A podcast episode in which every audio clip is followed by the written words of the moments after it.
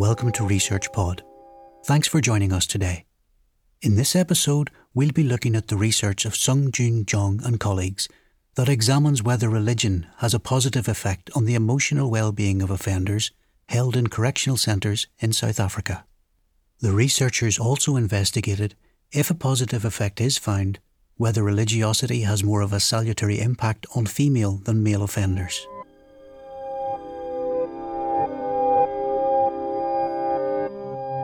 It is well understood that imprisonment leads to a negative emotional state in many men and women alike.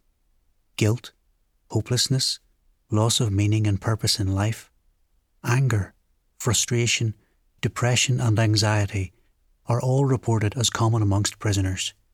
These negative emotions and the poor state of mental health support in many facilities leads to harmful behaviour towards both others, aggression and violence, and the self, self harm and suicide.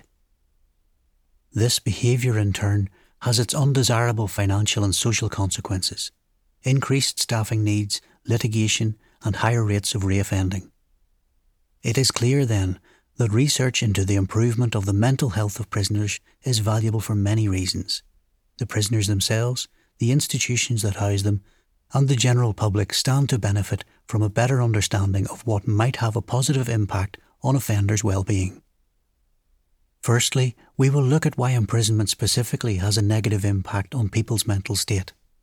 It has been noted that confinement effectively results in the removal of positive stimuli and presentation of negative stimuli for offenders. This has been further detailed and broken down by criminologists into the following five main pains of imprisonment loss of liberty, deprivation of goods and services, frustration of sexual desire, deprivation of autonomy, and deprivation of security. Upon entrance to a correctional facility, offenders are stripped of not just their clothing and belongings, but also many social supports they probably took for granted in the outside world. This, as well as the shame and guilt associated with punishment, can result in inmates experiencing an existential crisis, a loss of sense of self and meaning in life. It is not uncommon for prisoners to look for ways to cope with this, adopting prison customs into their lives. Unfortunately, much of this prison culture is built around the opposition of authority and is anti institution, manifesting itself as deviant behaviour. In addition, studies have repeatedly shown that the emotional coping skills of offenders are limited and often deviant in nature, leading to poor mental health, self harm, and suicide. Religion is one of a very few sources of pro social coping available to inmates Religion helps prisoners to come to terms with their shame and guilt through the principle of forgiveness, helps them rediscover their purpose through a newfound understanding of the meaning of life, helps them address their loss of freedom via a personal sense of peace, as well as find support amongst other religious people, both within and outside of the institution. Much research has been carried out on the effect of religion on mental health in the general population, with conclusions always broadly similar religiosity is inversely related to depression and suicide and positively associated with emotional well-being. Although previous research has confirmed that religion can specifically help prisoners cope with the stress of confinement, there is little to nothing in the criminology literature on why this might be the case. Answering this question is important because the positive association between religion and inmates' emotional well-being could be simply spurious unless it can be theoretically explained and empirically verified. Building on previous work from 2018, Professor Sung Joon Jang of the Institute for Studies of Religion at Baylor University hopes to fill this gap by focusing his team's research on two particular points. That the outcome of an inmate's religiosity or involvement in religious activities could result in either an improved sense of meaning and purpose in life and or the practice of personal virtues and pro-social characteristics such as forgiveness, gratitude and self-control. As a secondary hypothesis, they also posited the idea that female prisoners might find religion's effect on their sense of purpose and personal virtues to be stronger than on males, a prediction based on prior research that has shown religion to be more influential on women than men in general. To test their hypotheses, the researchers analysed data collected from surveys completed by offenders at institutions in South Africa. South Africa does not have high governmental restrictions on religion or exhibit any social hostilities toward particular religions. The practice of religion in the country is a public norm and is fairly diverse, although Christianity is the most dominant. The religious rights of inmates are defined by legislation as follows freedom of conscience, religion, thought, belief, and opinion. Any inmate may attend religious services and meetings held in the prison voluntarily and may have in his or her possession religious literature. Where practicable, places of worship must be provided at every prison for inmates of all religious denominations, and no inmate may be compelled to attend religious services or meetings or to take part in religious practices. As of March 2019, there were nearly 163,000 offenders held in correctional facilities in South Africa, and of those, 87% participated in religious programs whilst imprisoned between 2016 and 2017.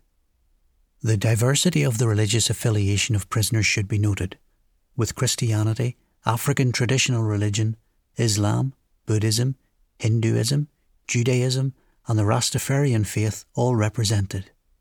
The research team noted that South African institutions are actually more supportive of inmate participation in religious activities than other prison systems, such as that in the more commonly studied United States.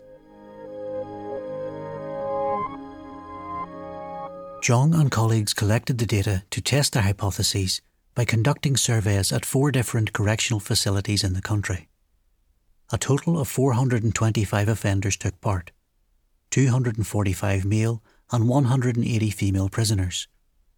The survey measured negative emotions, religiosity, presence of meaning, search for meaning, forgiveness, gratitude, and self control, as well as recording socio demographic characteristics including age, nationality, sex, marital status, and religious affiliation.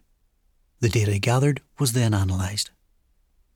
The data analysis showed that, as predicted, inmate religiosity was positively related to a search for and presence of purpose and meaning in life and virtuous characteristics, which then equally resulted in lower levels of negative emotional states. Offenders engaging in religion and religious activities were less likely to feel angry, frustrated, depressed, anxious, or purposeless than their non religious counterparts. The researchers also noted that those prisoners who reported a search for meaning, but who had not found it yet, were more likely to report the negative emotional states. Interestingly, the data also suggested, however, that religiosity had similar existential and virtuous effects on emotional well being among male and female offenders in South Africa rather than being more impactful on female prisoners as hypothesised. With this data, Jang and colleagues have built on their previous research in this area in three ways. Firstly, they found out that an inmate's religiosity is inversely related to negative emotional states via their sense of meaning and purpose and virtuous characteristics. Secondly, they identified there was no statistically significant difference in the effect of religion on emotional well-being between male and female offenders. Thirdly, most previous criminological research into religion has been carried out in Western countries. Consistency between the results in those studies, including Jang and colleagues' 2018 research in the United States, means that it is now possible to suggest that the salutary effect of religion on emotional well-being among prisoners may be cross-culturally applicable. This research advances the field of criminology of religion by exploring hitherto unexplored concepts, such as religiosity's impact on meaning of life and virtues for imprisoned offenders. The discovery of the existential and virtuous effect religion has on inmates' emotional well being also supports a need for a shift in the way prisoners are viewed by scholars. Broadly, offenders need to be viewed as human. This study presents prisoners as existential and moral beings demonstrating that their mental health is negatively affected by a lack of meaning in life or virtuous characteristics. Participation in religion can provide both of those things, leading to a reduction in deviant behaviour, such as misconduct in prison. Religion offers offenders a transformation and a new identity, with which they can choose to live a more meaningful and virtuous life. In a practical sense, the conclusions of this study support the implementation and facilitation of religious programs in prisons. Such programs will benefit both the inmate and institution, as prisoners experience better emotional well-being and carry out fewer disruptive and negative actions. Looking beyond prison, inmates who have found meaning in their life are more likely to be self-motivated and experience successful rehabilitation. By viewing prisoners as moral beings, prisons have a better chance of fostering virtue in inmates, be that through religious programs or otherwise, and being transformative and restorative rather than destructive and damaging institutions. Thanks for listening. Be sure to stay subscribed to ResearchPod for more of the latest science. See you again soon.